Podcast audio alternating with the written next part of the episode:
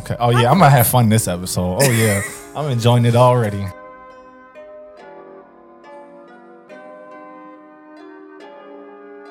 And we have another invader in the Man Cave podcast. She's been here already.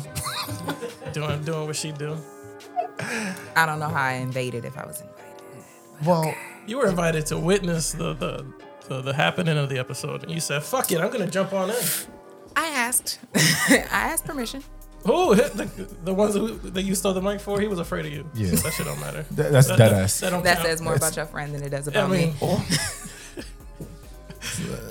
was it like coercion? What do you call it? Like, uh, what you, I mean, you're the you're the expert. No, here. I don't know what you're trying to Oh, call okay, it. okay.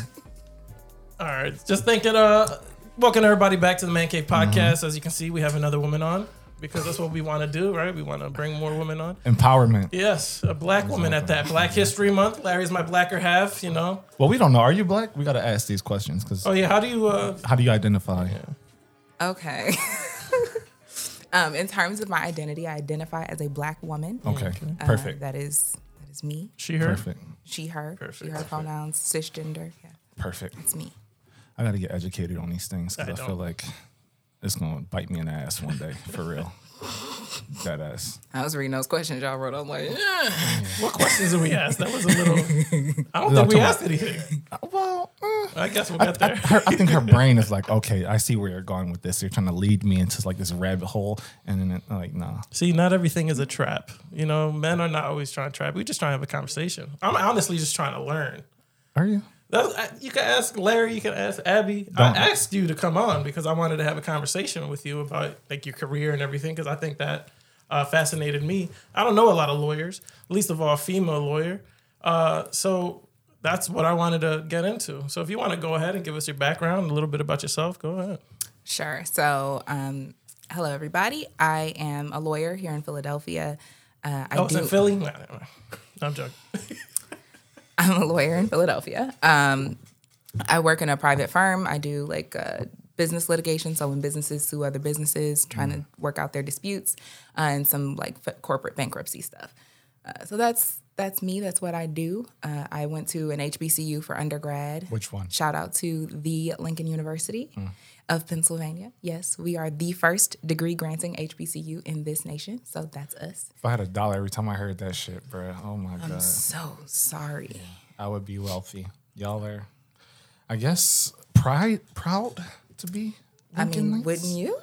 I don't know. My my uh, experience at Lincoln wasn't all that great. I went to I went for a French Montana concert, and bruh, when I tell you I have never seen no more ratchet shit. Like I went to the bathroom, and it was chicken bones everywhere. Was it homecoming? It might have been. Spring Fling? Might have been. It gets a little different around. Oh, I- But I promise you, if you showed up on Monday morning, campus would have been spotless. We cleaned it up real quick. Don't worry about it. Chicken bones is crazy. So what did you get from Lincoln? Bachelor's, master's. So I have a bachelor's from Lincoln in French uh, language and literature, Hmm. and then I went on. I went straight through. So I'm what people call a K through JD. Started in kindergarten and never stopped going to school until I graduated from law school. Um, went to Villanova's Charles Widger School of Law. Uh, that's what they call it now. You know, it's the brand, so you gotta you gotta say the whole thing. Listen, wear like a badge of honor because I'm sure that shit wasn't easy. No, not at all. Um, that that three years really, it's funny because I was telling someone the other day. It's like you don't necessarily have to love the law. You have to understand why you're there. And once you've determined what your purpose is, it makes getting through that three years worth it because you've already predetermined like whatever I have to do to get to point B, it's worth these three years. So it's a rough ride, but you make it through. Um, took the bar exam, so got licensed in 2020. I've been practicing ever since. And why did you decide to go the route that you went for, like that specific, like lawyer? You said it was for like business and Yeah. So uh, the way it started for me, I have an older brother who's a lawyer, uh, and he's he started out doing like criminal defense work. Uh, he's always been in the practice, and he's always been in the courtroom and kind of the wheeler dealer. When it came time to decide what I wanted to do with my life, I looked at someone else that I knew who had a terminal degree because no one else in my family even had an education to start with. So that was the first step. And I was like, okay, well, if he's a lawyer, I can probably do that too. And then when I graduated, I was like, well, the thing I'm good at is talking to people. The thing I'm good at is standing up in front of people, speaking extemporaneously oh or just off the top of your head, right? So extemporaneous just means it's not pre- rehearsed. You didn't Oh practice Oh my it. god! Okay. I'm saying it for the benefit of your listeners. It's hmm. not for you, Larry. We have a highly educated audience. if you didn't know, all of our viewers have PhDs. so- Considering the host didn't know what the word meant, I ah. thought that might have been a good idea. Oh, good. Mm, it's, oh all, it's all good. It's all good. Learn something every day. I can't be perfect. I mean, I still don't know how to pronounce it. I, don't even worry about it. I it. won't. I'm not Nobody- concerned. nobody's using this shit. Okay, well, I, because that's what I'm good at. I thought being in the courtroom, I thought litigating, I thought handling um, real cases and knowing, you know, you have to know the client, you have to understand the client's issues, and you have to be able to anticipate what the issue could, what the next issue could be. Uh, so that's how I got into litigation, and that's how I ended up in bankruptcy litigation because it's just, you know, doing all the work that leads up to the trial. What was the process from graduating, getting your, you know, doing that, and then finding a job within that field? Was it easy? Was it something that just came out? Because I know a lot of people talk about going to college and getting their degree mm-hmm. and not being able to get a job for their degree. Yeah, so the reason I was able to study French in undergrad was because I knew I was going to law school. Uh, and I was able to do it comfortably was because I knew I was going to law school. And it doesn't really matter what you study before you go to law school to get into law school. It may matter like going forward if you know that you want to, you know, work with businesses, you want to be in-house at a big company, you might want an accounting background or something like that. But if you're just like, ah, I just want to be a lawyer and I just want to get my law degree, then you can just kind of study what makes you happy, study what brings you joy, study what will give you the highest GPA. I knew French would Are do you that for fucking kidding me? I graduated undergrad with a 3.9 GPA because I was studying something I enjoyed. Oh my god, bro. So we have people running around this fucking city practicing law, and they were like art majors.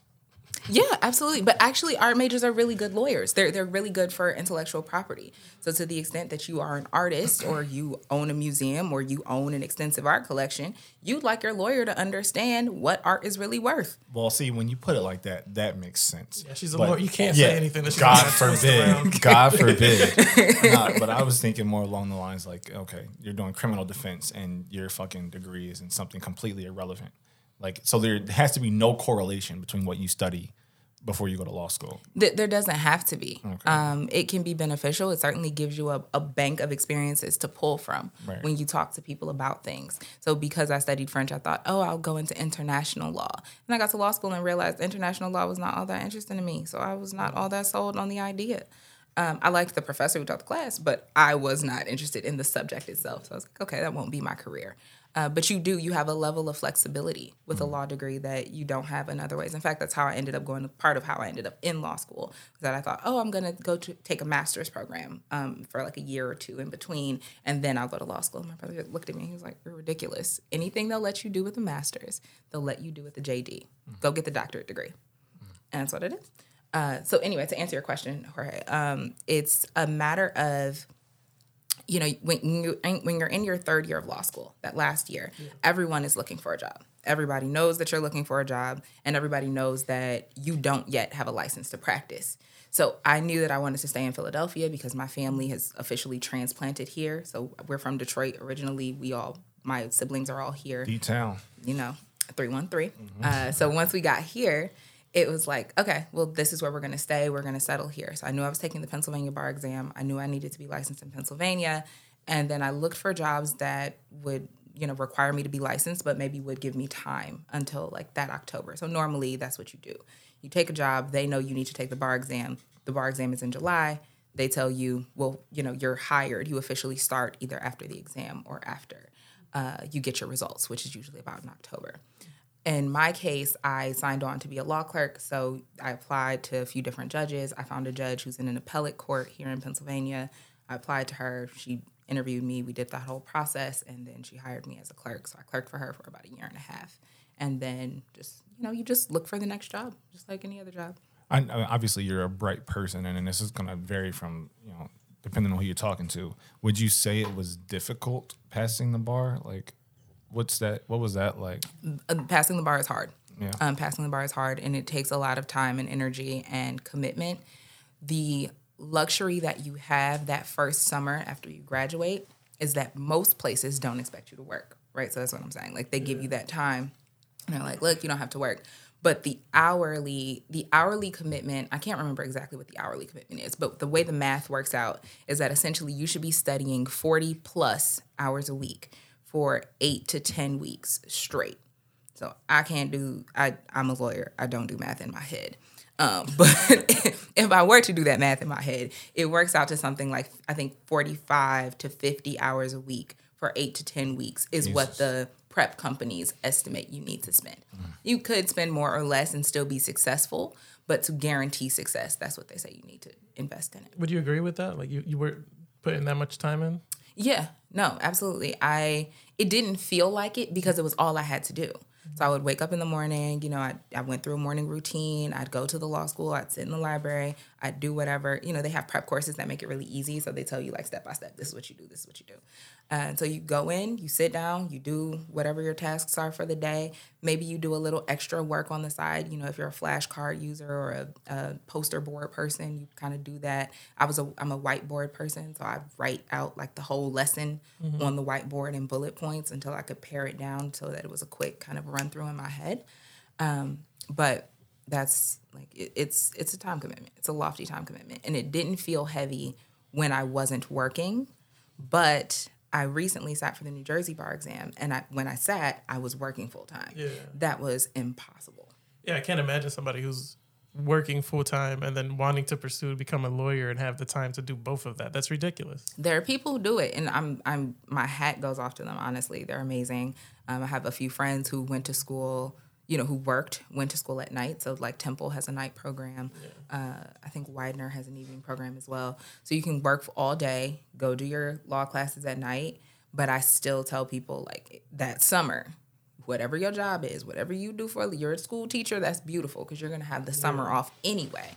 But if you do anything else, you gotta tell them I'm quitting early. You know, I know that there were some people when I was studying for the bar exam, I overheard some folks saying that they were applying for unemployment mm-hmm. because basically they quit and they were just using their unemployment income to supplement until they could start their lawyer job. Wow. Wow. That's So- when Adderall really comes in. I'm thinking like where I remember being in college and people were studying like and would like to be nurses or doctors, whatever. And like I would see them in the library. It'd be like Monday at eight o'clock in the morning, and I'd come back on like Tuesday and the clothes haven't changed.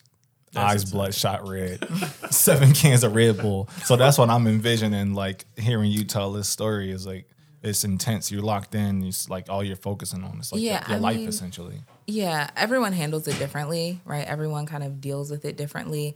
And you have to find what works for you and do that thing that works for you. For me, I was never, I was a library person around finals time. So I would go and I would like sit in the library and that's where I would study. But in general, I was, I could not be stuck there all day. Even now, I can't be stuck in my office all day. I just don't, after a certain period of time, my brain is just not into it anymore. We have to leave. We got to go reset. I can come back, but I can't stay. I have to move around. I have to like give myself a break um, from it all. And it's true even about the profession, right? So it's like law school does feel really heavy. It is a heavy lift. So is the practice. And then when you get into the practice, you have to be even more intentional because you don't have summers off anymore.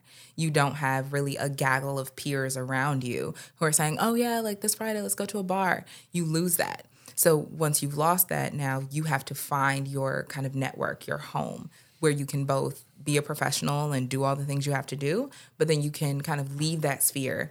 And with other people who have something to lose, because you have a lot to lose, um, you can go out and still kind of let loose and relax and re rediscover, if you will, your identity in a way. Putting in all that time to ch- chase this career and then now having it. Um, obviously, you love what you do. Uh, is the payout like? Was it what you thought it was gonna be? As far as like, uh, you know, how do I word this?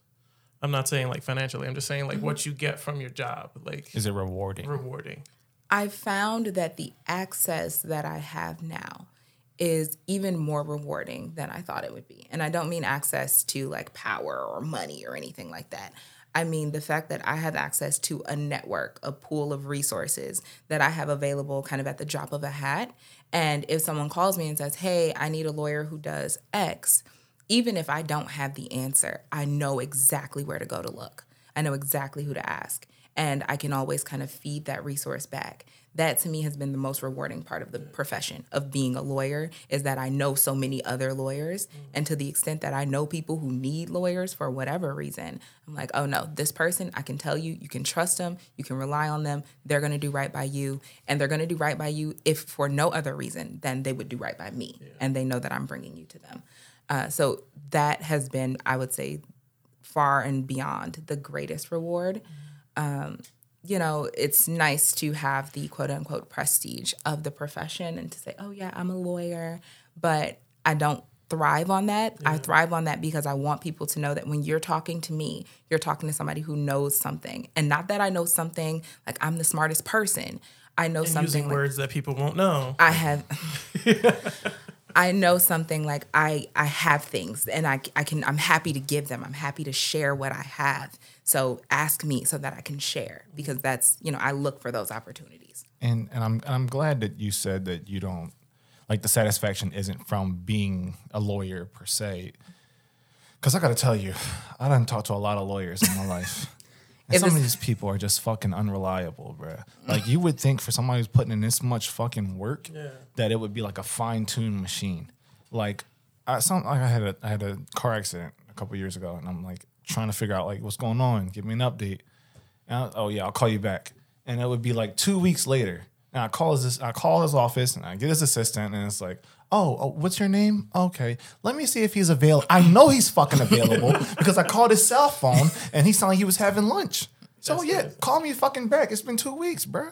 Like y'all don't have like a a set like guide on how to operate these these firms. Like I cannot comment on the behavior of another attorney. Yeah, you could. I You can just don't tell want to. you. I can tell you. I can tell you Mm. that we have ethical guidelines that guide us, and the expectation as a lawyer is to operate at a higher standard.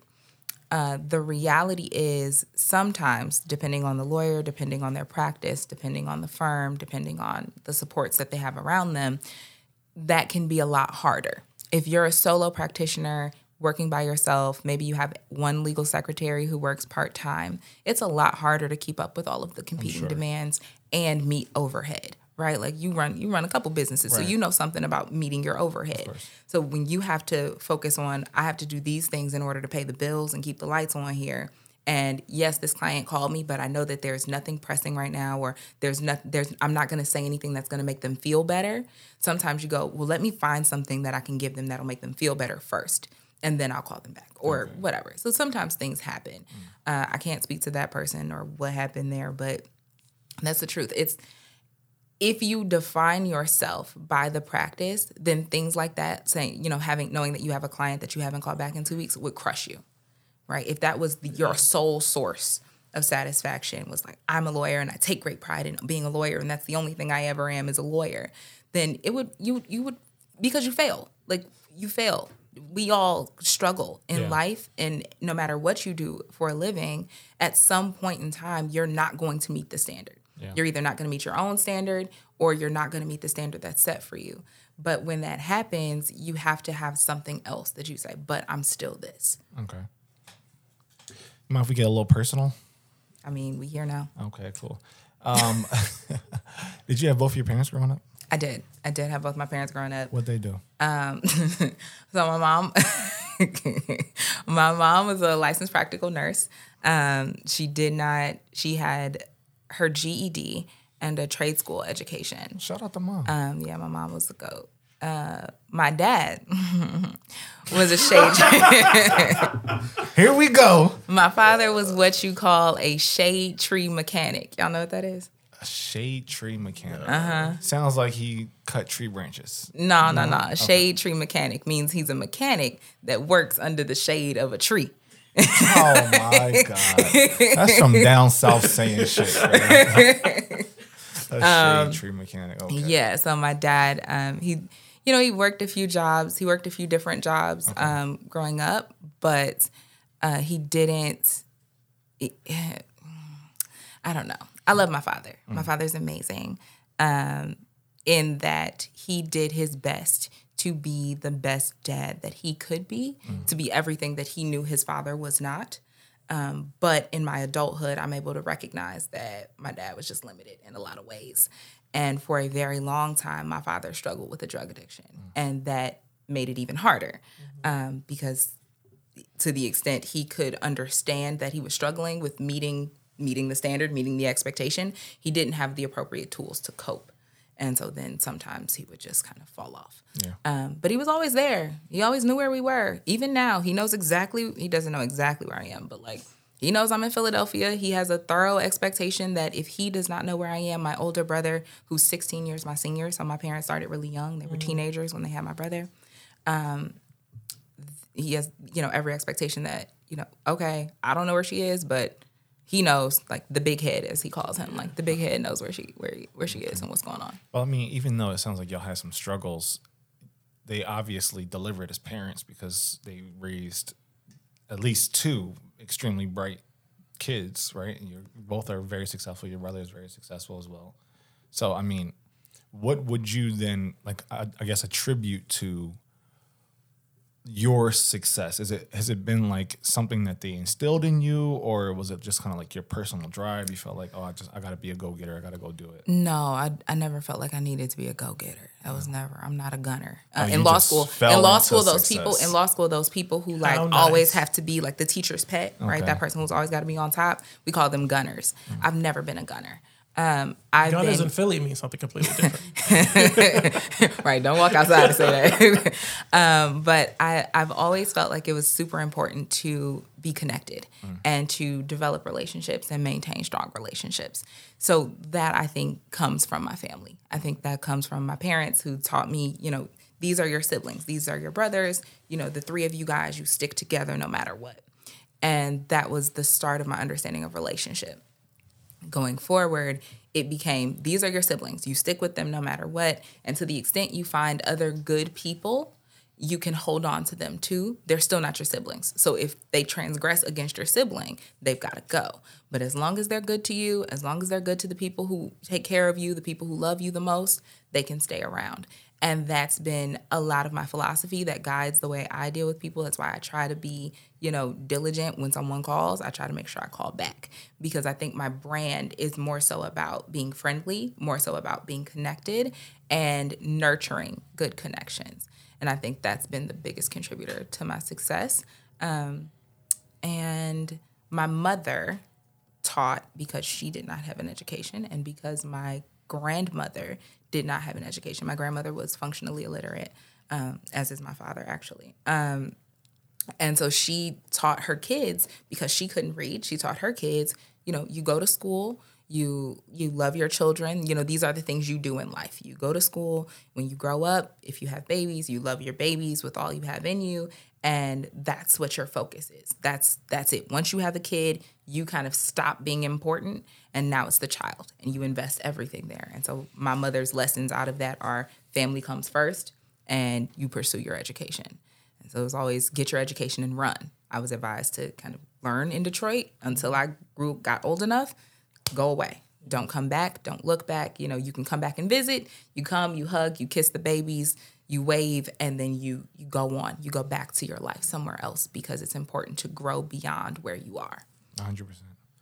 It's something. It's something to say like about uh, people who have like hardships as like kids. You know, growing up. Like, it's, I don't know what it is. It's like you you look at some people in their lives and they have everything, and you would think like, oh, this person's gonna be fucking great, and then they turn out to be a little piece of shit.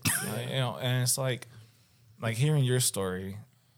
Your father's functionally illiterate. It like but here you are performing. It's like you you could have the excuse. You could have every excuse in the world. Well, maybe not everyone, uh, but like you didn't let that be a deterrent. Like you didn't let that hold you back. And you know, I, I got to give you your props because I, you know, my dad, my relationship with my dad isn't great, and I think there's um there's at times things that I've gone through dealing with him or you know lack thereof.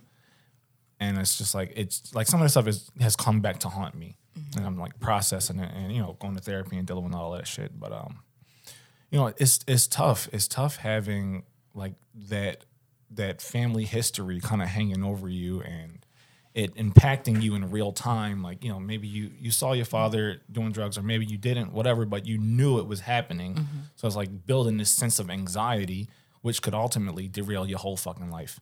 But you know, you you kept pushing, and like you know, I got to give you your props because that's that's fucking tough to do. The, the the most important thing I think that happens is having the willingness and the power to break a cycle within their family. Yeah. and that just doesn't happen regularly, especially with people that are you know poverty.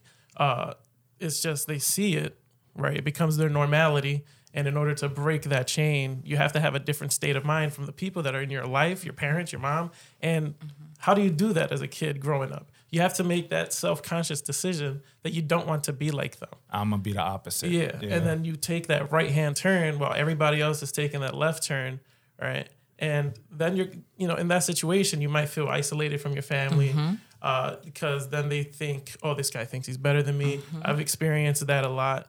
Uh, and it's just like, no, I just wanted to change myself because I'm going to start my own family. And I don't want them to experience what I experienced. And it's- it's so selfish for people to not think that way and to continue down that cycle and not break that chain um, because it's so easy to just fall into it. it's it's something about seeing someone else close to you succeed that like touches on your insecurity. It's mm-hmm. like, oh damn. Mm-hmm. Well, Yeah. George has a beautiful family. He's got a great house. He has a great job. We grew up together. Like, what the fuck am I not doing, or what's wrong with me? And people, you know, they they project that onto you, so it becomes like, oh, you think you you think because you got a new car, she think because she go to the club and pop bottles of Victoria, she, you know, like, you know what I'm saying? Like it's just it's like, bro, like everybody's story is different. Everybody's struggle is different, and like you got to be comfortable with like seeing other people succeed, being happy for them, and knowing that it could be you mm-hmm. because like the way it works is you know you're going to be just as successful as the people around you. So if you're plugging yourself into these circles and you're you're leading with an open mind and not being a dickhead, there's a chance that there's room for you at the table, as mm-hmm. opposed to you trying to pull them fucking away from the table. Like, you know, step your shit up. I'll tell you, that's actually the genesis of get your education and run, right? Like mm. that's where my mom got that notion from was this understanding that look, you my expectation is for you to exceed to succeed. My expectation is that you will do well in life in general. Whatever it is you decide to do, you're going to do well. So, in order to facilitate that, you're going to have to separate yourself. Mm-hmm. So you have to run. That's what the run is.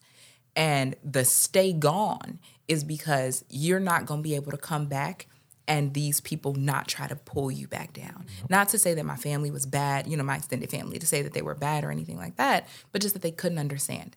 That a lot of them weren't of that mentality, weren't of the the the idea that they could be more, that more could come, or that we could have something, right? My older brother runs his own firm. That you know, he has his own firm.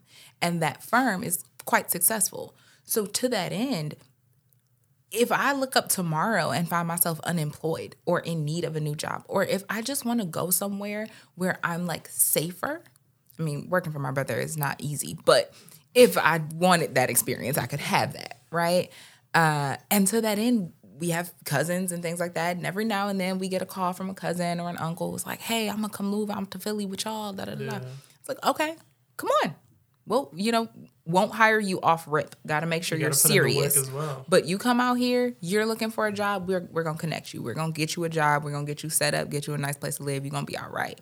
And then if we find a way to expand this enterprise, my brother and I literally every other every other week, I'll say, are bouncing around like, hey, this is a good family business idea. Why don't we buy into this franchise? Why don't we do that? Yeah. Uh, before we, Yeah, I was gonna say. I just want to say shout out to your mom for that because to tell your kid to do what you need to do and then go somewhere else is not an easy thing for a parent. Um, I mean, I have my boys are very young, but I can't imagine them telling them to go away. Uh, but if it's within, you know, for their better nature, for th- for them to succeed, then yeah. But there's no way that's an easy decision to make. So shout out to her for even being able to do that.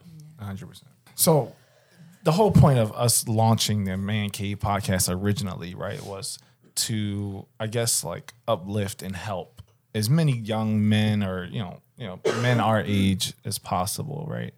So, being as though you're in like a male-dominated field, essentially, would you say that it's easier for men to be lawyers than it is for women?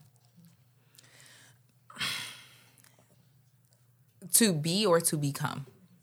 Either or. You can speak to both if you want.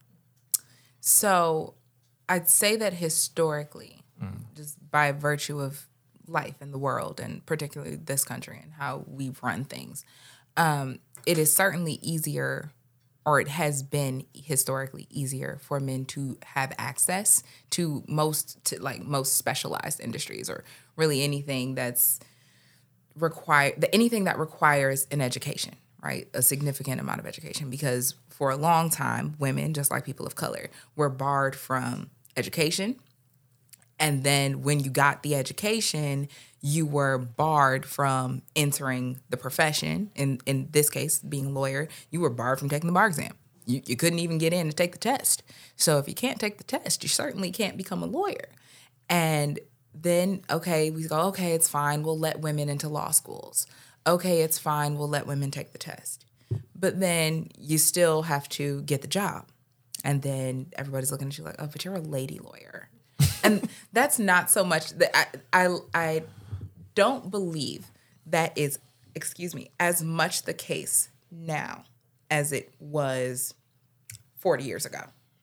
Uh, I certainly have professors and mentors who came up in an era, you know, those women who graduated law school in the mid 80s, early 80s, late 80s, in the 80s, I guess, uh, and then entered the practice, they encountered a very different environment from that that we encounter today. So, is it easier? I don't think there is a cut and dry answer. I think it depends on what you're trying to do, That's like the people that you encounter. It's the it's the lawyer's answer actually. Law school, the first thing you learn, the answer to every question, it depends. Uh, uh, so that's your first law lesson, y'all. Take that. uh, but you know, you it depends on what you encounter, but the overarching like generalization, the overarching answer would be yeah, it's easier for men. So, so I saw like a statistic that said about a third of attorneys in the country are women, mm-hmm. and it's on like an upward trajectory apparently. Meaning, like at some point, women could possibly outpace men as being attorneys. So,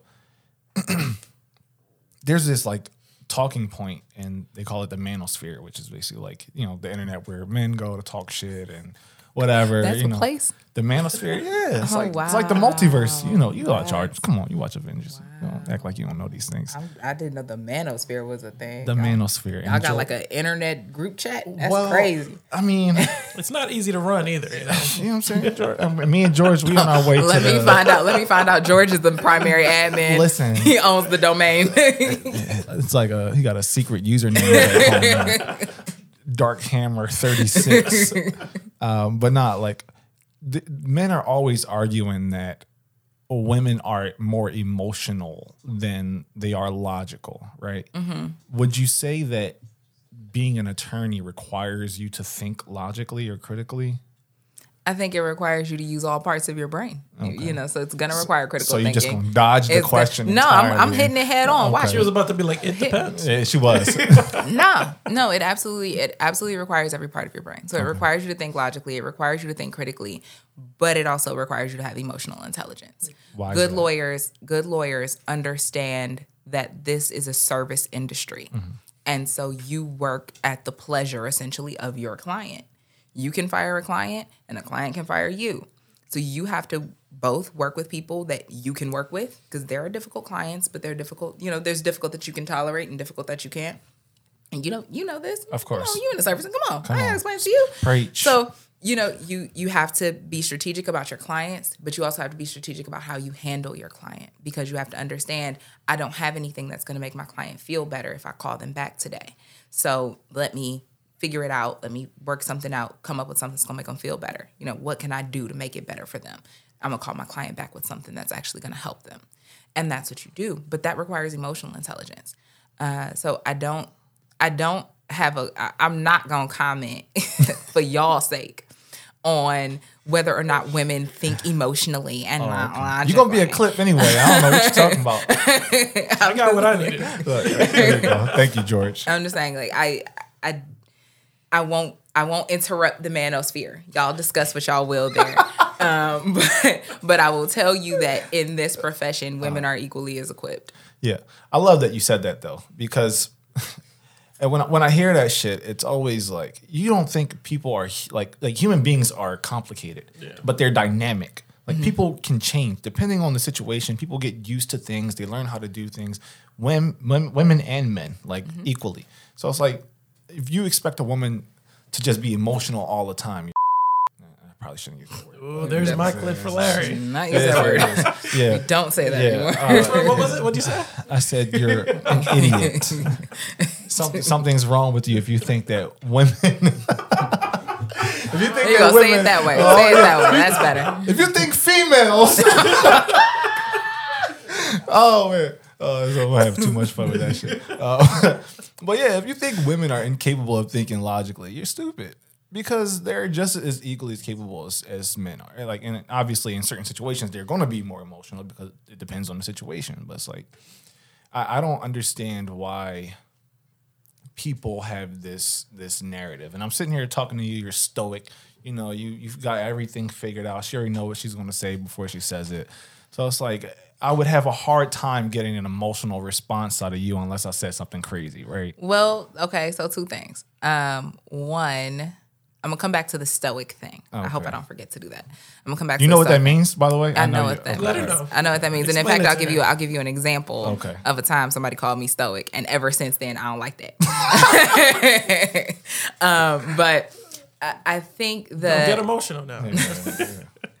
I think it's I think the the telling thing isn't so much I, well, I guess the point isn't so much that women are more emotional than men. I think women have been placed in a position where we are permitted to be more emotional than y'all have been. I agree. So y'all have turned that part of your brains off a lot of the time and we have been granted permission to live there.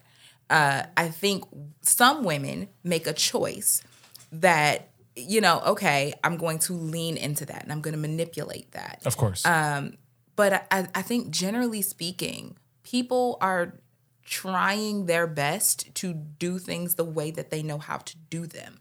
And we've been allowed to have a little more emotion. But I'll tell you, I've never I've never cried in front of anybody at work. So like I don't understand it. Like I, you know, it's not that doesn't make me stoic. It makes me a professional. Mm. It means I have I have a job I have to do, and it doesn't matter how I feel right now or what you said to me. I have to do my job. Mm-hmm. I'm going to do my job, and then later, however I feel about it, you know, y'all might get upset, and you know, you leave the job and you storm out and you slam the doors, whatever. But that doesn't, No, you we know, go to liquor. whatever. You know, whatever. I'll tell you. I'll tell you this: as a black woman, it's even more interesting because I'm not That's my favorite joke. this man. as a black woman, it's even more difficult because I can't show, I can't be soft at work because I can't be all emotional and oh, because she's a woman, mm-hmm. and I can't get mad. Because then I can't get mad black woman. Ain't that crazy? and they be doing stuff to make you mad. But then you Like can't what? you What can't let that doing? show. What You can't let that show. You know, they they'll say things, you know, the all of the all of the microaggressions that we experience in everyday life. You are liable to encounter at work because you're still just dealing with other people. You're dealing with people who come from different backgrounds, have different life experiences. People are gonna say things to you, and you're like, "Oh, that's how you feel." Okay, you know, like I have a co- I had, I had a colleague um, who I spoke one day. Like I said, "Good morning," you know, how's it going? Didn't respond to me. Mm-hmm. Happened again. Said, "Hey, good morning, how's it going?" Didn't speak to me. After like third or fourth time, now, if I had permission to respond the way I would have, I would have said it louder.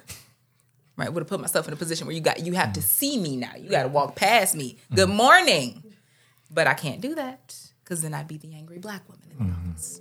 So I just said okay, and he and I will not speak. So I will not greet him anymore. You know, and I have this understanding he's gonna come in and walk past me like he don't see me, and that's fine. I'm gonna act like I don't see him either. Whoop, oh, there was a shadow. Where did that go? you know, like, but that's you know, but you have to come to that place uh, where you're able to manage yourself. But I think the only reason women are categorized as being more emotional is because y'all are told have no emotions. And then, oh yeah, because that's for women. That's a girl thing. Do you Pink is for girls, blue is for boys. are type you stuff. are you in a relationship right now? Oh, it's Can we complicated. can we it cut depends. this? Can we, is It this depends. edited? Is this edited? Definitely not this part. Might edit every goddamn thing in this episode. We're gonna keep this one. I will. oh, uh, I will. I will only comment that my left hand is naked. That's all I got. To say. Oh, mm, fair enough. Okay. all I got So, to say. fellas, you heard that. If if she ain't no ring on her finger, she's single. And what's your Instagram? It's private, so I gotta. I gotta approve. I gotta approve the follow request anyway. Do Do you think your um your success and like your mentality makes it difficult for you in the dating place?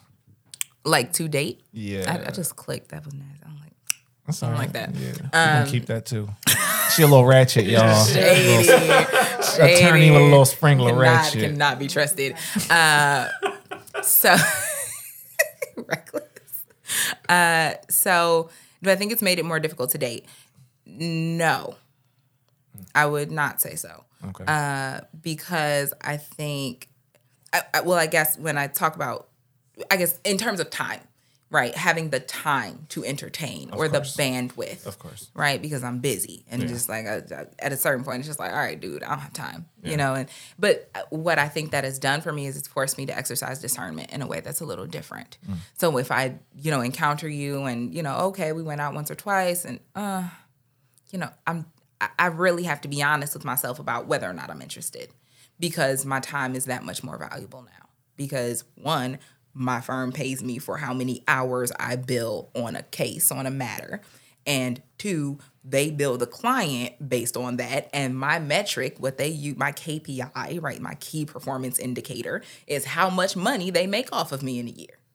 So since that's what they're looking for, I, my time is my time is quite literally money. I bill in six minute increments. You want my phone number? That's fine. This needs to be a quick conversation because you ain't got thirty five dollars to pay me for it. You know what I mean? Like that's like that's that's what it is. Um, so in that sense, because of time, yes, I don't think. You know, someone finds out I'm a lawyer and they're like intimidated and they shrink away. At Oh, least not good to know. experience. Good to know. Maybe that's happening. I don't, but I don't. I feel like that that I don't know where that comes from. Where the oh men are intimidated by successful women, because I would never be.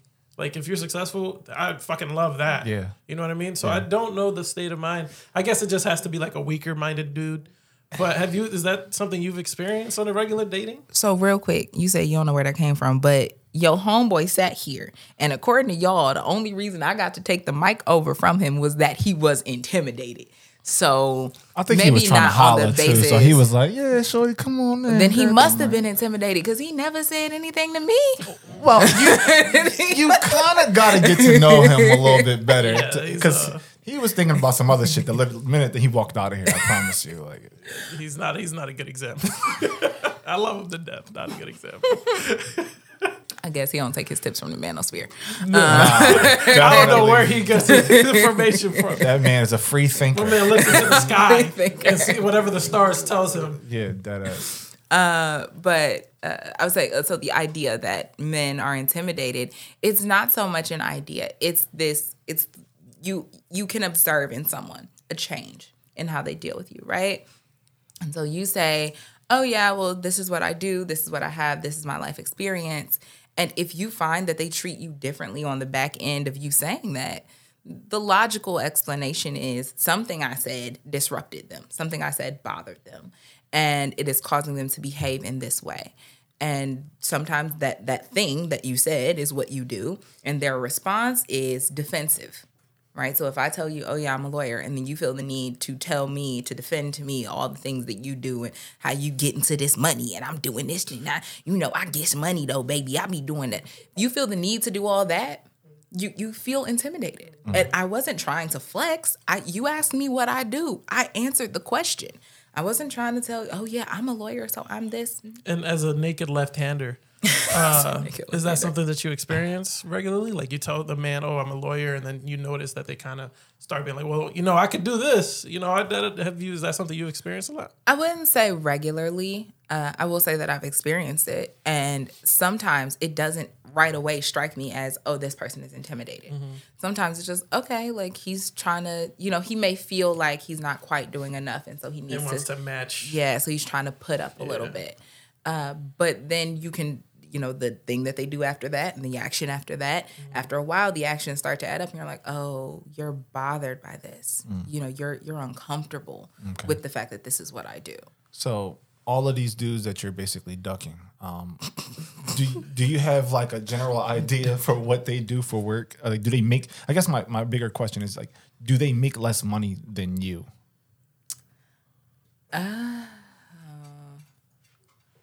That uh, Let's just think about the guy that you're currently Yes. currently Yes. ducking. Yes, yes. Okay. And we're not gonna go into numbers. We're Okay. just gonna say yes. he makes less money than you. Okay, and do you personally have a problem with that? That a guy makes less money than you? Not not. I I don't have a problem with what you make. Okay. I have a problem. So I think our, we we look at you know in family court. y'all ain't gonna like this. In family court, when they're doing the assessment of child support mm-hmm. and and sometimes with alimony and spousal support, they look at your income potential, your earning capacity. Mm-hmm. How much can you make? Mm-hmm. And I have a problem with men who have limited earning capacities because they limit themselves. If you are limiting yourself, meaning you don't have, you could go make a lot of money, but you're just like, uh, I'd rather sit at home and play video games. Mm. Oh, here It's not gonna work for me. And it's not that you can't play the game. You can play the game. You can uh, uh, Thank you, fun. thank you, thank you for enjoy your. Xbox, Okay. enjoy your PlayStation, whatever your thing is. Do it. Mm-hmm. Uh, do it. If it makes you happy, if it's your stress relief, whatever it is, I ain't got nothing to do with that. You heard Yeah. it from a lawyer. If it, whatever, if that's how you decompress, like everybody has to have their thing. Yes. And honestly, I'd rather have you at home playing the game than out at a strip club. So yes, please. That's what we need Play to do, Larry. game. More strip clubs. This is gonna be like, yo, just Take come the on, play fucking game to the strip club, nigga. We up. We up. Y'all ain't got to take. Don't do that. Don't do that because they still gonna expect you to tip, and then they gonna take the uh-huh. PlayStation when you don't tip enough. Don't do that. You gonna lose that whole PS5. Yes. Um, but yeah, so no, yes, I you know I think that men do a much better job of having recreational activities, right? They have their own little hobbies and things like that, and I've heard the critique from men who I'm sure are hanging out in the manosphere. I've heard the critique that you pointing at me like I actually run it. that women don't have hobbies, right? So some other podcast kind of similar to you guys. I can't remember which No- one. 'cause nobody's similar eons ago. Um, they had that someone was saying like, yeah, you know, these women they don't have any hobbies. Like all they do is work and scroll on Instagram. And I'm like, yes, because scrolling on Instagram is my that that is my release. I, I can turn my brain off, and it doesn't matter what I see. I can keep scrolling. And when I get tired of scrolling, I can go. You know, for me, I like jigsaw puzzles. I turn it off, go do a jigsaw puzzle. Put a basketball game on the TV and do a puzzle. Like that's my thing. I like sports. I like puzzles. It's a nice little that. way to decompress. But so, so to that end, you can play the game. But if all you do is play the game, Yeah. or if you play the game and you play the game all day, say you work a night shift, right? Some little you work like a you know I don't want to say a little job because that's black people being pejorative. Um, but you work a job that puts you on a night shift, right? So maybe you can make great money, you know, working a night shift or working a varied schedule. You make good money, you work your job, and you're like, okay, well I'm home all day, so I'm just gonna sleep and play the game. Okay, cool. That's your choice. I would still say, to the extent you have extra hours in your day, you're kind of limiting your earning capacity. And so if you say, oh, yeah, well, I would like to do this, but I don't have time, but you have time to sleep during the day and you have time to play the game all day, and then it's like, oh, well, I got to rush to work and you late to work. Well, hold on, dog. You you got time. You got time because you had time to play the game. You had time to to sleep more than like the allocated like 8 to 10 hours. You sleeping 12, 16 hours. You working a little 4-hour gig and then you coming back telling me I ain't got time to do nothing else. How that happen? Mm-hmm. How where did your hours go? We had the same 24 hours in this day. And you know, and it's not to say that people don't waste time. It's not to say that you don't struggle with focus. We all do. I'm honest with myself when I'm like, yeah, today hasn't been a productive day. Mm-hmm. So that's fine. But if you feel like, no, my day was perfectly productive. I worked eight hours from home in my boxers and I didn't do anything after work. I just kind of sat here. But man, I'd really like to get XYZ certification. Or I'd really like to do ABC. If you have things that you still need to do or want to do on your list at the end of the day and you haven't made any headway, but you had time to do other nonsense, you're limiting your earning capacity. So I have a problem with men who limit their earning capacity and then say, "Oh, well, what did you want me to do?" So what if he's out working all day? Or would you be cool with that? If he's out working all day, yeah, Yeah. work. You People but you gotta but you would be fine with that. People gotta work. You gotta pay your bills. if he's com- if he's working twelve hours and then he's home with you for two hours, y'all watching TV or something, and then y'all going to bed. Like what he's saying is like now it's pretty much the opposite Yeah. of what you're saying. So you barely see him now because he's working so much. Is that what you'd rather have? I think it would be. I think that would be its own set of frustrating, and you'd have a unique set of challenges that you'd have to work around. So, okay, he's got to work twelve hours. Maybe we need to talk about how we can take what you do now and leverage it so that you can work less time and make the same amount of money or more. I agree with that. so, uh, like in terms of, and obviously Valentine's Day is coming up, right? So we want to get Sam, make sure she get that thing on her finger. Right, right. What What would you say as a successful black woman you look for in a man outside of somebody who doesn't play video games all day, somebody who doesn't sleep longer than eight hours, like, uh, somebody who knows what extemporaneous means? Like, You ain't even got to know what extemporaneous means. I'll explain it to you. oh, get out. of here. I think I think the thing that driven people, not just women, I think driven people largely look for partners who share a vision, mm-hmm. like an end goal, right? Because life, relationships, marriage, all of that stuff is about a vision for the end goal. We want the same thing. Mm-hmm. And we're going to work together in whatever capacity we have to to get to the end goal. So if the end goal is, you know, two kids, white picket fence in the suburbs, what do we each have to do to get to two kids, white picket fence in the suburbs and have that be sustainable? That to me is the most important thing. And then I need a partner who's actually going to see the vision, have the vision with me, and then be a co-worker, be a colleague in achieving the vision. It's not enough for you to be like, oh yeah, baby, I want that too. I want that too. I want that too. Okay how are we getting there? Help me. Like you don't have to be, I'm not gonna make you be the visionary by yourself. You don't have to see it all. Mm-hmm. You just have to see some of it. And if you can meet me somewhere along the way, like, okay, well, I see that this is what we want. I understand this is what we're gonna do. These are the things that I can do. So you need to know yourself. You need to know your, you know, what are your strengths? What do I bring to this? And then how can I contribute that to this partnership to make the partnership successful?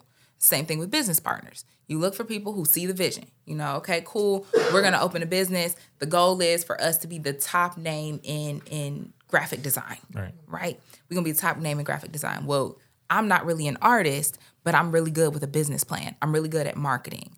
And he's really good at the design. So that's my graphic designer. He can design anything. He can make something out of nothing business plan. We got the vision, we go for it. Everybody brings their strengths, you pull them together and you create something. That's what I'm looking for. I love everything that you said, unfortunately. Um, and I wish that more men understood that um, having like a competent, successful, intelligent partner only will benefit you. Mm-hmm. Because there are times when, you know, I'm working on something or I'm trying to build something out or I have an idea or whatever that I'm working on. And I know I have somebody at home I can call and like, like listen, I got this idea or what do you mm-hmm. think about this? Yeah, and you also have Abby. If she's swing on you, bro, I ain't got nothing to do with that. but yeah, like I like have because what people don't I don't think a lot of men realize is like yeah, you can be the head of the household, and if you want to you know carry yourself as like oh you're the head, you're this, you're that. You have to understand that yes, you have another person living with you, or you have another person that's attached to you, and that person should not be dead fucking weight. Like you should want your partner to be capable because she can mm-hmm. benefit your life, your business, you know, your hobbies, whatever it is, if she chooses to. You know what I mean? Like so. I love is that gonna, you this said is gonna that. sound funny. What was that? Um, you know, you because you said head of household. This, is- uh, this is the soundbite. I'm- Mm. This This is get her. soundbite. This This is what soundbite. I'm gonna get get y'all. Yeah, This yeah. I got you. I got you. This is the soundbite. So y'all, you talk about being the head of the household, right? Mm-hmm. You ever seen you ever seen somebody with no neck? Yeah, I did see one dude with on that. I've actually seen it a couple times. You going to the gym? they don't got necks in the gym. Remember Florida man with the neck? Yeah. So every head, every head sits on a neck, right? Yeah. And if you have a stiff neck, right, a neck Mm. that's not going to work with you, it's not giving anything. It's just going to sit there. That's not useful to you because now you got to turn your whole. Yeah. You know what I mean? You're you're never going to get anything done. Yeah. But you also don't want a loose neck that just kind of does whatever because that's that's no support. You're not getting anything to uplift you. Mm-hmm. You need a neck that's going to be sturdy, that's going to be flexible, that's going to work with you. So the way the way I was kind of taught was yes, man is the head of the household. The woman is the neck. You you serve to support, you Better serve to believe it. uplift, but you also serve, you also serve to guide the direction right? Because if your neck say you looking left, that's whether you want to or not. You you got to turn, Mm. and that's what that's what the that's what the one it, in my like in my analogy in my view of it. That's how the woman I've heard that saying Yeah. before. And I knew she heard that at church. The minute she said something, My mama was a preacher. I got it from her. She preached a whole like- sermon about it. I was like, this is something she heard on Sunday. Had to be. Because ain't nobody off the street just about to fucking come up with this whole thing you got going on here. So now that we know every man needs good neck, um, That's, that's what I heard. that's what I heard too. Uh, usually for like the last like segment of the show, whatever, we like to fuck around a little bit, oh Lord. see how you feel about certain topics. And uh, the one that I had, usually George leads with this, but I, I had to I had to do this one because me and Abby go back and forth about this a lot. So I'm kind of curious to to get your input. do you know this young lady by the name of Lori Harvey? Yes. You do. Yes. Why are you so enthusiastic about it? Because I'm I'm anxious to see what you about to ask. Are, are you really? Yeah. What do you think about her like dating life? You think that's that's nice and healthy? Well, the first thing I have to say is it don't matter what I think about Lori Harvey's dating life. At the end of the day, her last name's still gonna be Harvey. Her daddy's still gonna take care of her if none of the men do, and that's her business. But uh, whether or not I think it's healthy, I don't know because I'm not. I don't know about y'all, but I've never been in the room with them, so I don't know what y'all be doing in the manosphere. But like, I'm not there. Uh, I think Lori She has took that access. manosphere shit and just Oh yeah, oh yeah. We it. we. I'm never letting that one go. Okay, I'm gonna be in the YouTube comment section like, oh, I hope we all enjoyed the manosphere this week. like, yep, this is going down. Um, but I think, I think Lori Harvey is doing. She's dating. She's just dating. She's doing what twenty somethings do, mm. right? And it just so happens that she, because of her status, because of the world she lives in, she has access to that like a different caliber of men. So when she's dating casually or you know seeing how she feels about something, she gets to stumble upon Michael B. Jordan, Who and I think that's that- nice. Yeah, first of all, that's outrageous that you stumble across fucking Michael B. Jordan. But who dates that fucking much as a twenty something year old? Is that What is, you is that normal? Is that normal? Look here, sir. Wait, Single She had a Didn't Taylor Swift have 50 guys before she was 30? hashtag sing, hashtag team single till married, right? Oh my god! Um, what the hell is that? Hashtag team single till Team single till married. That's the millennial in me that still uses hashtags. it's cool. but um, no, I think she because she's she's a twenty something. She's not a forty something. You know what I mean? She's not, and she is not of a socioeconomic class where she needs to marry to protect her status, where she needs to marry to, you know, preserve her life. She has no children. She doesn't need a dad for her kids. She does, she doesn't need that. She doesn't need it. So if you don't need it, why why why are women expected like why does a woman have to settle down in her 20s larry can i ask you a question Maybe how old are you I'm 32 uh, uh-huh uh-huh and when did you get engaged uh, this year. Mm. Well, actually, no, how a couple months ago. how old were you when you proposed 31. Mm, okay okay so now No, ask me, we, ask we me. will excuse I'm gonna break all no every no no no statistic. not you We're not using you because let me tell you something let me tell you something george uh, the thing i know is this i made decisions when i was in high school that i would not make today No, at good. 28 I think Right? everybody could say that. Okay. All right. And there are decisions I made in my 20s that you know in my earlier twenties that I look back today and I'm like, huh, might not have made those. Hmm. I think Lori's with gonna that. age with age we have the benefit of wisdom. We have the benefit of greater knowledge. We have all of those lived experiences that are behind us that allow us to make the better decision the next day. Yeah. so i think you end up where you belong eventually. Like you know larry i, I know a little bit more because i know your family hmm. but like Barely. yeah, You know, you know, like a, a fucking percentage, like a I single do. digit. sure Yeah. no i don't know every i'm not talking but i'm talking about how much i know about your life Oh, okay. your individual Okay. life experiences um but so like i i understand that maybe you wanted to settle down earlier than you did Mm. but you still find yourself in your 30s now Mm-hmm. engaged you you weren't you know you were not with your forever partner No. in your 20s. No. You know, in your early 20s. So I think Lori Harvey is, you know, she's checking out the scene. She's, you know, not checking out the scene. Maybe she aspires to marriage. Maybe she does. I don't know because I haven't asked her and I didn't Wasn't even she read the magazine article about it. or they were just dating. He asked her to Michael marry B. Jordan right? proposed. and she said no. No, she he didn't. Okay, he did. I thought, I propose. thought he don't know. proposed. No, they just broke up. Okay, they I just broke up. did. Well, do you want to know what That was her, a rumor. That was a rumor. You want to know what her father That was a thinks rumor. about about her? The the guy who's supposed to be like the coach, act like a woman, think like a whatever you want. Yeah, act like a lady, think like a Yeah. man. Uh huh. You want to know what he thinks What he about? thinks? Um, Tell me. I'm Ooh, you got a clip? I do. Ooh, I ain't send this one let to me you. I see like to I like to surprise my attorneys. Here we go. Okay, let me see. You know what? That's why you. That's why you horrible in a deposition That's right all there. That's cool. It's all That's good. why you horrible. Here, you I'ma a put it in bad front you client. so you don't gotta. You a bad don't client. You gotta- surprising your lawyer, not your One of my boys, I got can him straight it? at a young age. All right, but good. my daughters, um, I have this rule: I never put my hands on them because I don't want them to think it's okay for a man to put his hands on them. So uh, they kind of take advantage of that, I think, um, Yeah. and have me wrapped around their fingers. Yeah. So uh, my question is: Do you have any advice as a father of girls yourself Yeah. uh, on disciplining your daughters? Yeah, no. no.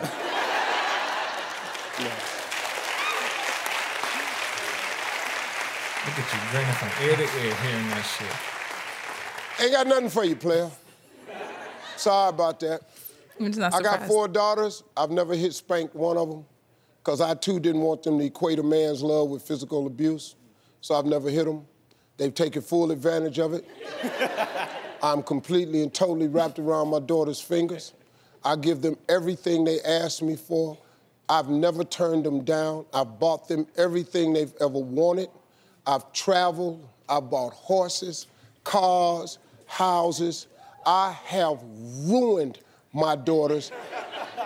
All four of them girls is spoiled. So, if you come for one of Steve Harvey's daughters, if you're not in the spoil a woman business, keep moving. Perfect. Yup. Perfect. Come on. You think you about to get a sound bite off me? Come on. Come, Let so me you see what you you in got. full, Let me you in see full what you agreement. got. you in full agreement with her bullshit ass behavior out here, and her own father just admitted. What he mm. admit? What did he admit? There's no- what he admit? That is There's no consequences to any what? one of their behaviors. Oh, behaviors. hold up, hold up, hold up. Y'all will not. What you will not do is speak ill of Steve Harvey's parenting. Do you did it for understand that man will walk in here right now and dog walk both of y'all? He probably would, but I would expect it for a nigga who got thirty years on me. But he admitted it himself. He fucked up. no, he didn't. That's not what he said. If the what quote said, is "I ruined my daughters," I can't take that in a positive light. No, that's if you if if you stop the quote at I ruined my daughters. What he means is he's made it difficult for his daughters Impossible. to okay, call it what you want. That's just what it is. Sounds like a little LTV to me, but you know, whatever. um I think when he says that, and I, I can I can relate. I can relate to Lori Harvey's situation, right? I can relate to kind of the I can relate to what Steve Harvey is saying. Not because I was the father who ruined my daughter, hmm. but because I've heard I've had it said to me that my goal is, right? My older brother has said to me, my goal is to make it such that your standard is so high that it's difficult. Not that it's impossible. Nobody's trying to make it impossible, but you're trying to make it difficult for you to be impressed. You know, there's a there's like a Michael Instagram. B. Jordan failed. You don't know who Michael B. Jordan is in real life. That's a joke. I just know that he's no, I know. handsome. I'm just yeah, he good looking. He good looking and he got money, but th- that doesn't that doesn't win the day. Mm-hmm. That doesn't win the day, right? And that's what the goal is. The goal is to make it such that no man can buy her. That's Mm. the truth. Like we look at Lori Harvey and it's like, oh, well, she got everything she had, everything she had, this, she had that, but she can't be bought. She can't be bought. And that's what that means. When he says, I've ruined my daughters, he means they can't be bought. They're spoiled. So you have to spoil her. That's an expectation. And then beyond that, you have to be a good man. You have to be a man of your word. You have to be a man of honor. You know, so it's like you got to be a good person and you got to spoil her. That's why I've ruined her. I haven't ruined her because she, you know, she she that that's why he says that he's ruined her. Not because there's anything wrong with her or that he's made her un unmanageable, but just that the the standard is high. The standard is set high. And in my opinion, men who prioritize or or put a high premium on providing, on on taking care of their families, you will you will in some respect, some way or another, you will ruin your person. You will ruin your child. You will ruin the subject. Not because not because you've done them harm. Not you know, ruin is a harsh word, but for example, my mother was one who was incredibly loving, incredibly affectionate. So I grew up in a house where we said I love you all the time. The verbal like the verbal expression of love, words of affirmation, physical affection, hugs, kisses, things like that. Come here, let me see you. Let me take a look at you. That kind of stuff was very common in my house. So because of that, I don't do well with men who are distant, who are physically like not not so much that like it needs to be like Emotionally distant. not emotionally distant Mm. or or even sometimes physically distant because there are some men who are just like oh i don't do pda it's like okay you don't have to do pda but like if we're in the house by ourselves and you walk past me and you don't like hey honey you know a little little peck on the cheek little something i'm gonna feel not some type like i won't feel rejected but it's important to me that level of affection saying i love you the verbal affirmation of i love you mm-hmm. is important to me because that's the kind of like life that I had. I was spoiled in that way. So I guess you could say I was ruined in that regard. Yep. So if I came to you and I said, "Hey, I want to, I want to go to law school," and your words literally were, you know, I said, "I'm, I'm coming to you for advice," obviously, and your words to me were, "I have nothing for you." Does that tell me that you were successful in what you did, or the opposite? I don't understand the question. So if I'm looking for advice from you, mm-hmm. and you said, "I can't help you," I have nothing for you. Does that tell me that you feel like successful in in your in your methodology? It may mean that the person is, you know, struggling with direction. Um, maybe having a hard time. So they're having a hard time feeling guided or feeling like they have direction or like they know where they're going. So they're having a hard, you can't, I can't tell you where to, it's the blind leading the blind, right? I can't tell you where to go if I don't know where I'm going. Uh, but I think that, I think that's why my, my first piece of advice to anybody is if you want to go to law school, decide where you want to go. I mean, I only asked you that because Steve advice to you know the guy in the audience was, "I don't have any." Like that, so you know you can say you know from your perspective, he didn't ruin her in the sense that we're you know we're kind of like pitching. It's mm-hmm. but but that's not it's not what it sounded like, and he looked quite flabbergasted. If Well- I'm being honest, if we can add that to the to the list of words that I, I have I happen to know, you know what I'm saying? Well, the gentleman asked a very directed question, right? His question was specifically about how do you discipline your child? And Steve Harvey's daughters, from what I know, well, I'm not sure, but they're all adults now. Yeah. They're all adults. And he has he what he's saying is I didn't spank them when they were little girls. I didn't put my hands on them because I was worried about them and in fact I gave them everything that they wanted. Mm-hmm. And now you know, you're asking me to tell you how to physically discipline a child or how to discipline, how to instill some form of discipline against a child. And I can't tell you because I didn't do it. And now I have adult daughters. And now how you consult, how you advise adult women is different from how you discipline a child. Because once once a person is grown, you like I know mom mamas, mamas will say that you are never too old or too big to get a whooping. And I'm not saying that's wrong, But if you are a parent who has never whooped your child and you start whooping on an adult, that's a fight. that's Dead a ass. fight at that point. That's not Dead ass. that's not a whooping. That's not discipline. That's a fight. dead that's different. So he can't tell him how to, you know, how to discipline a little kid because Steve Harvey's like, I don't know. I never thought about that.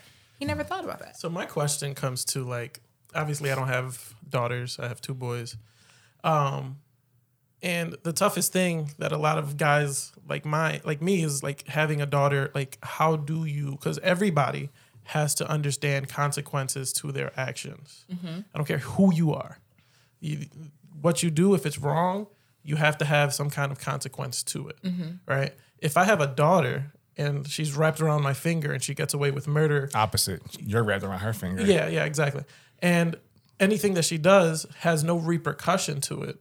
Am I properly raising her? How like It it depends, and I I don't. Um, I've met your wife, but I don't know her that well. Uh, I think the reality is, you know, in my house, my dad was not. My father was not the disciplinarian. Not that he wasn't. Like my dad would yell. He was a yeller. He was a loud man. He is a loud man. He still is, um, a very loud man. But my mother was the disciplinarian. And sometimes my dad would step in and go, "Hey, like, don't threaten the kids if you're not actually gonna whoop them. Like, don't threaten to whoop them if you're not gonna whoop them, because that's not fair." You know, he would say stuff like that. Uh, but it didn't, by no stretch of the ima- by by no stretch of the imagination was I did I think I had him wrapped around my finger. I, I didn't think that I controlled him. Um, I just understood that my father didn't believe in like my he didn't not believe in it, but he didn't espouse corporal punishment for real. So it wasn't his thing. Uh, I think you can discipline a child, even your daughter, in a way that is firm and direct and provides guidance without making without demeaning them, without, you know, making them feel small or stupid. Cause I think that's what some I think that's where parents go wrong, right? Like my mother used to say she had three options as a parent. She could say, you know, okay, I don't care, and let you go on and do whatever you want. She could talk to you till she was blue in the face or this one is not really a thing, but she would say, or she could spank you. Those are my three options. It's like, I'm never going to choose option number one. So I've really only got two options. I've talked to you about XYZ situation until I'm blue in the face. And now this is where we've ended up. So what do you want me to She wouldn't say, What do you want me to do? Because I think that's mental torture. But she would be like, Well, I've talked to you about it. We haven't gotten anywhere. So this is, you know, I think this is the only way to get the message through. I don't think that's necessarily the case. I think you really can, if you establish from an early age, you know, I understand you're a child, but I also understand that you're a person. You understand the language that I'm speaking to you. You know what words mean. I'm telling you that you did this, it's improper because, and this is what you will do going forward. That is the expectation of you. That is the level that, to which you have to perform, whatever the case may be. Um, you know, so you can you can set that out for a child without harming them. And what you teach then is that love is sometimes correction. Sometimes loving someone is correcting them. You know, you see your friend walking out and they got, you know, uh, my friends do it for me all the time. I walk out, sometimes I look crazy. My friend's like, "Yo, get your, like, dog, your, your situation, get, your, get yourself together. You know, and and that's correction. And sometimes love is correction. Sometimes love is saying, "Hey, look, you said this, and it made me feel that, and you know, I'd, I'd like it if you wouldn't do that again." That's that's correction, and you can do it without yelling. You can do it without fussing, cussing. You ain't got to do any of that. You can simply communicate. Mm-hmm. But it takes. I mean, and I think a lot of us have to do work. We got to go through therapy. We got to talk. We got to learn how to talk. And then once we learn how to do that, you're able to talk to a child and tell a child what you need them to do and what you expect of them. And very few children I find really need to be yelled at. Most kids don't need to be yelled at. When you find a child that needs to be yelled at, it's because that's the only way anyone has ever communicated with them. And now you have to further perpetuate the trauma that they've already experienced because that's the only way that they understand anything. But it it's not because that's actually reasonable. And then they grow up to be hurt people, to be damaged children who still need to be yelled at in their 30s and 40s. You know, at your big age, I gotta yell at you to convey something? Dang, dog. You know, I'm, I'm actually glad you brought that up because it's a perfect way for us to kind of like in this episode. If you were going to give your son or your little brother, Well, before you do that, I actually had another thing Yeah, that I want go to ahead, throw. in. It's not as serious. It's actually way more sillier. uh, than the other ones. but I was just I was thinking about it. I thought it'd be funny. What's up? I think the only one that would actually take from away from it is probably Larry. Uh, but we're in Black History Month, right? Oh So God. one thing that I wanted Uh-oh. to do is just throw a little couple characters, Character? characters from movies or shows uh, that I want to know. Can we categorize them? Can we celebrate them during Black History Month? Are you about to ask me about Uncle Ruckus? Right? No, no, no. He's not in the picture. and uh, the first one that I have is Darth Vader. Like, can we celebrate Darth Vader in Black History Month? He's a black. He's all black. and he, the fuck and, up. And he's voiced by a black dude. That's right. He was. Can we not celebrate him? Oh. Can we celebrate the character? Yeah, he's a, he, he's all black. The character is white He's though. no, no, he's, uh, all black all the time, and he's voiced by a black guy. and he abandoned his kids. Shut the If we're fuck just gonna up. keep Shut the fuck up. You go, you go, and you gonna bring the first believe- Black History episode of the Man Cave podcast with that bullshit? yes, Oh hell no! so we can't do it. fuck no. right, I'd rather have George Lopez. Piccolo. Can we can we acknowledge Piccolo as a black character? Fuck no. Are you kidding me? Piccolo is the most black rating character of all time. Why? Because he wore a do rag. he did wear do rag, but A fucking Who's piece of Piccolo? shit. he's from Dragon Ball Z. Oh, okay. See, if you spent more time with your man while you're playing the game, you would know these things. No, I'm good. I got my own thing. Piccolo can definitely. Piccolo's a black character. I don't think anybody's gonna disagree. Piccolo's fucking green, but all right. He's the only colored person in the show. He showed up That's as a villain, and then once we gotta got to know him, he was all right. Oh my god, Right? George. That's all I'm saying. Listen, black people aren't treated like that everywhere. It's just America, and certain South, parts South, of South America, South, South, Africa. Africa. and certain parts of Europe. All right, the last one that I had is Knuckles from Sonic the Hedgehog. Is definitely black, right? He got dreads and he's always ready to box. Yo, That's lots. yo, I don't even know how the fuck you came up with these three. I- I feel like I stupid-ass haven't really, like, situations. Drawed on the podcast like that. It's like building up. I was like, ah, it's been a while. so happy Black History Month. Yo, you're a fucking asshole. Wow. Oh man, it's bad enough I didn't know what Kwanzaa was, and when That's we had true. Kyle on here, Jesus, and I said I was gonna learn. I still haven't. And I knew you weren't going to.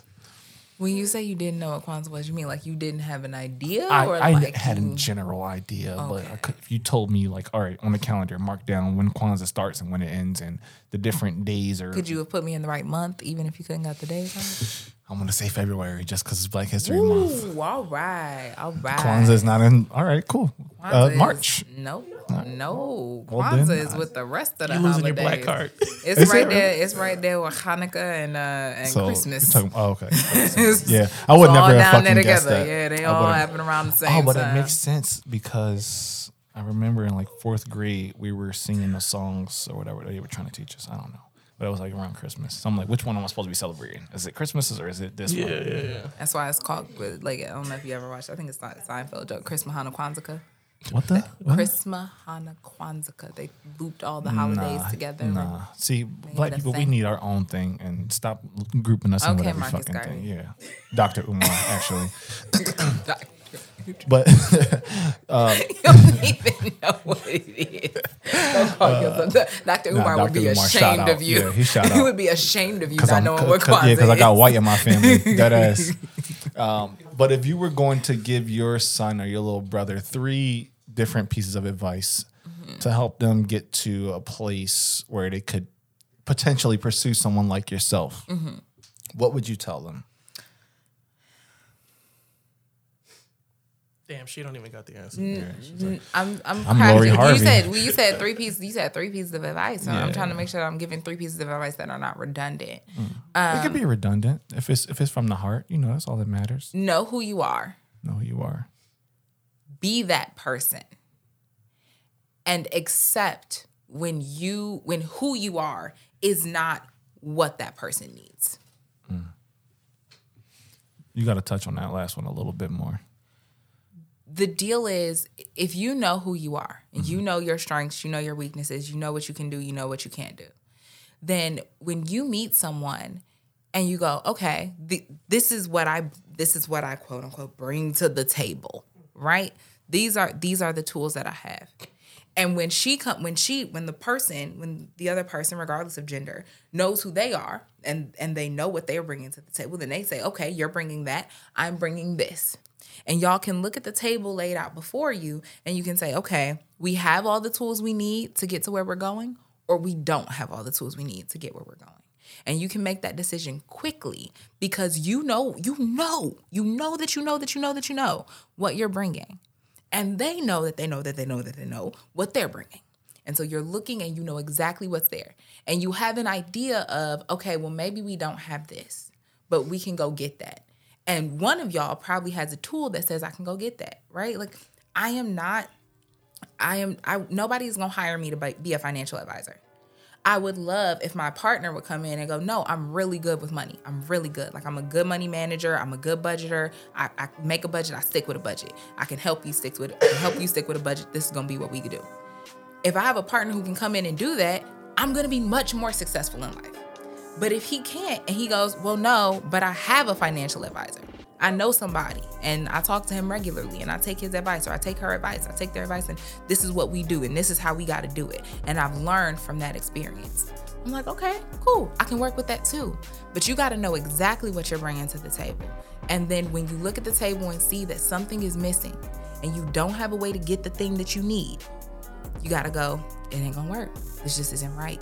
And it's not that either either person is bad. It's just it's not a match because it's about a partnership, it's about building something. And if you don't have enough mortar to put between the bricks, it's not gonna stand up. The wind is gonna blow, and maybe it'll stay up, but it's gonna be cracks all up in there, right? And then it's gonna be cold and a mug inside the building because you ain't fill up the holes. Preach. So you you gotta make sure all the all the crevices are filled. You gotta have enough bricks and enough mortar to build a house. That's what it is. And if you don't have enough, you just gotta say, all right, we don't have enough here. It's not that you don't have enough, it's not that I don't have enough. It's just that this combined isn't right. We need something else. And I gotta go that way, you gotta go that way. Be blessed. You know, it doesn't make anybody bad. It just means that this didn't work. It's very mature of you. And it's a perfect way to end the episode. So, Sam, you were a fantastic guest. We already knew you would be. Appreciate That's y'all. why George begged me to have you come on. Yep. Against my better judgment, I did. And it'll be the last time a woman comes on the show. That's for sure. Uh, but nah, it's, that's awesome. Get your get the rest of your guests out the manosphere. It's cool.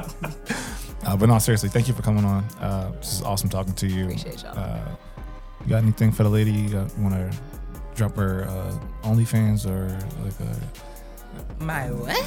You gotta. That's No, crazy. I mean, none of those. Let me know and I'll put it in the, in the description. Yeah, drop it in You know what I the drop it in the chat. Uh, but this is the Man Cave podcast, y'all. We appreciate y'all for tuning in with us. Peace. Happy Black Peace. History Month. Shut the What?